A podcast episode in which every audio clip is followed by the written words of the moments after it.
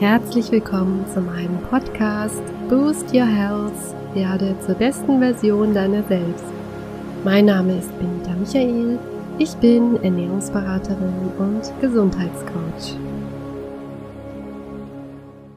Schön, dass ihr wieder reinhört in meine neue Serie mit dem Thema Fit und Gesund im Alter.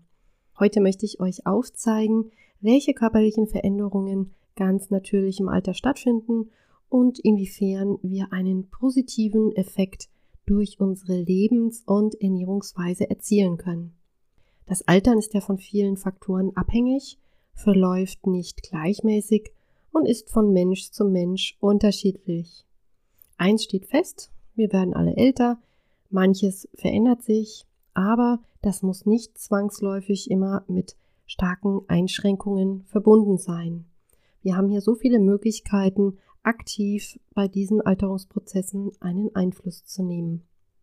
In der heutigen Folge möchte ich den Fokus auf die Knochen, Gelenke, Muskeln und das Körperfett legen. Die ersten Zeichen des Alterns betreffen ja oft den Bewegungsapparat. Die Knochendichte nimmt in der Regel mit dem Alter ab.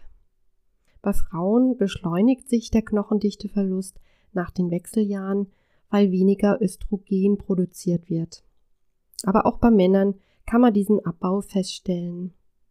Der Grund liegt am fehlenden Kalzium, was ja bekanntermaßen Hauptsubstanz des Knochens ist, und auch an dem sogenannten Sonnenvitamin, das Vitamin D. Das macht sich dann zum Beispiel an der Wirbelsäule bemerkbar, so dass sich der Kopf in manchen Fällen nach vorne neigt und zur Folge hat, dass das Schlucken schwerer fällt und man sich auch häufiger verschluckt. Die Polster zwischen den Rückenwirbeln, also die Bandscheiben, verlieren nach und nach Flüssigkeit, so dass die Wirbelsäule kürzer wird und der Mensch dadurch kleiner. Das Knorpelgewebe um die Gelenke kann sich verdünnen und die Verletzungsgefahr steigt. Auch Bänder und Sehnen können an Elastizität verlieren wodurch sich Gelenke verspannt oder steif anfühlen. In der Folge wird der Mensch weniger beweglich, was dann wiederum Auswirkungen auf Muskulatur, aber auch auf den Herzkreislauf hat. Bewegen wir uns im Alter immer weniger und treiben keinen Sport mehr, dann wird Muskelmasse relativ schnell abgebaut, und zwar aufgrund des veränderten Hormonhaushalts im, im Alter. Körperfett baut sich stattdessen auf, was im Übermaß zu weiteren gesundheitlichen Problemen führen kann, wie zum Beispiel Diabetes. Ja, das alles klingt jetzt erst einmal nicht besonders erfreulich, aber es gibt auch keinen Grund, den Kopf hängen zu lassen, denn wie gesagt, wir haben ja auch selbst viel in der Hand.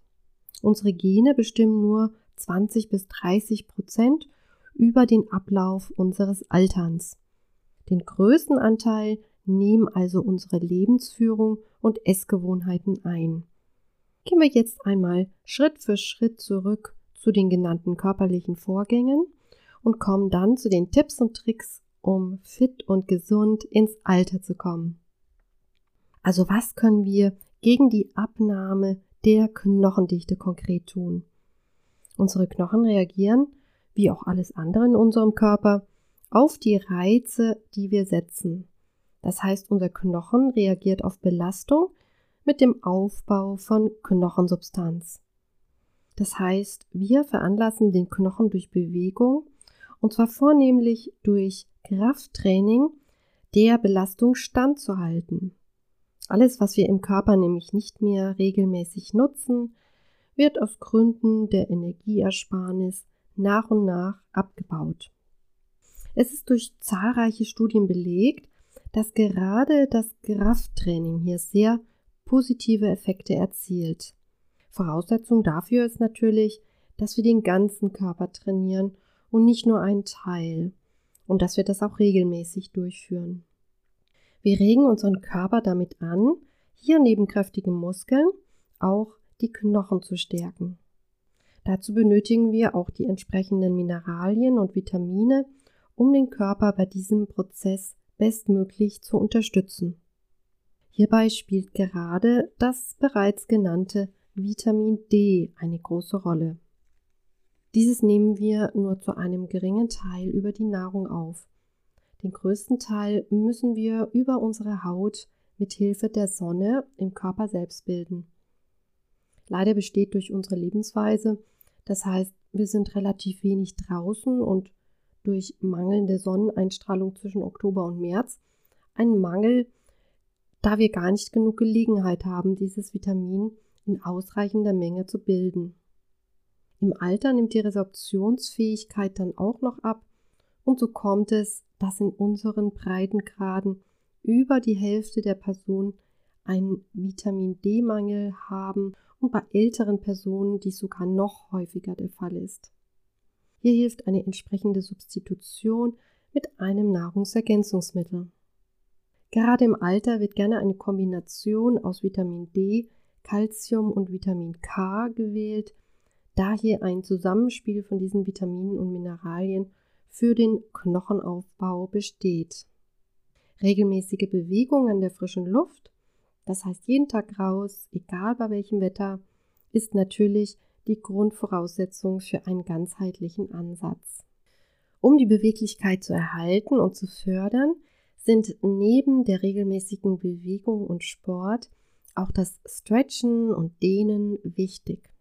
Gerade Sportarten wie Pilates oder Yoga sind ja sehr gut geeignet. Verbindet am besten eure Sport- und Bewegungseinheit immer mit ein paar Dehnübungen und so bleibt ihr fit wie ein Turnschuh. Zur Vorbeugung von Gelenksverschleiß und Arthrose ist tatsächlich auch Bewegung zu empfehlen, auch wenn sich das auf den ersten Blick widersprüchlich anhört. Tatsächlich können sich die Bandscheiben oder der Gelenksknorpel nur ernähren, wenn wir uns bewegen.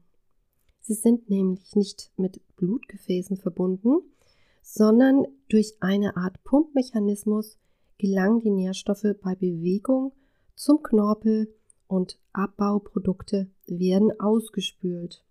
Fehlt die körperliche Bewegung, bleiben Abbauprodukte einfach im Knorpel liegen und wichtige Nährstoffe werden nicht in ausreichender Menge hineintransportiert. Zudem fördert eine pflanzenbetonte Ernährung die optimale Versorgung unserer Gelenke. Durch die westlich geprägte Ernährungsform mit viel Fleisch und Milchprodukten entstehen im Körper nämlich verstärkt Säuren, die auch unseren Gelenken schaden.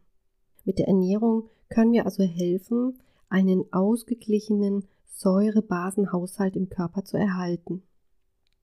Zu guter Letzt noch ein Hinweis zum Körpergewicht. Zu viel Fett gerade in der Bauchgegend wirkt sich nachteilig auf unsere Gesundheit aus.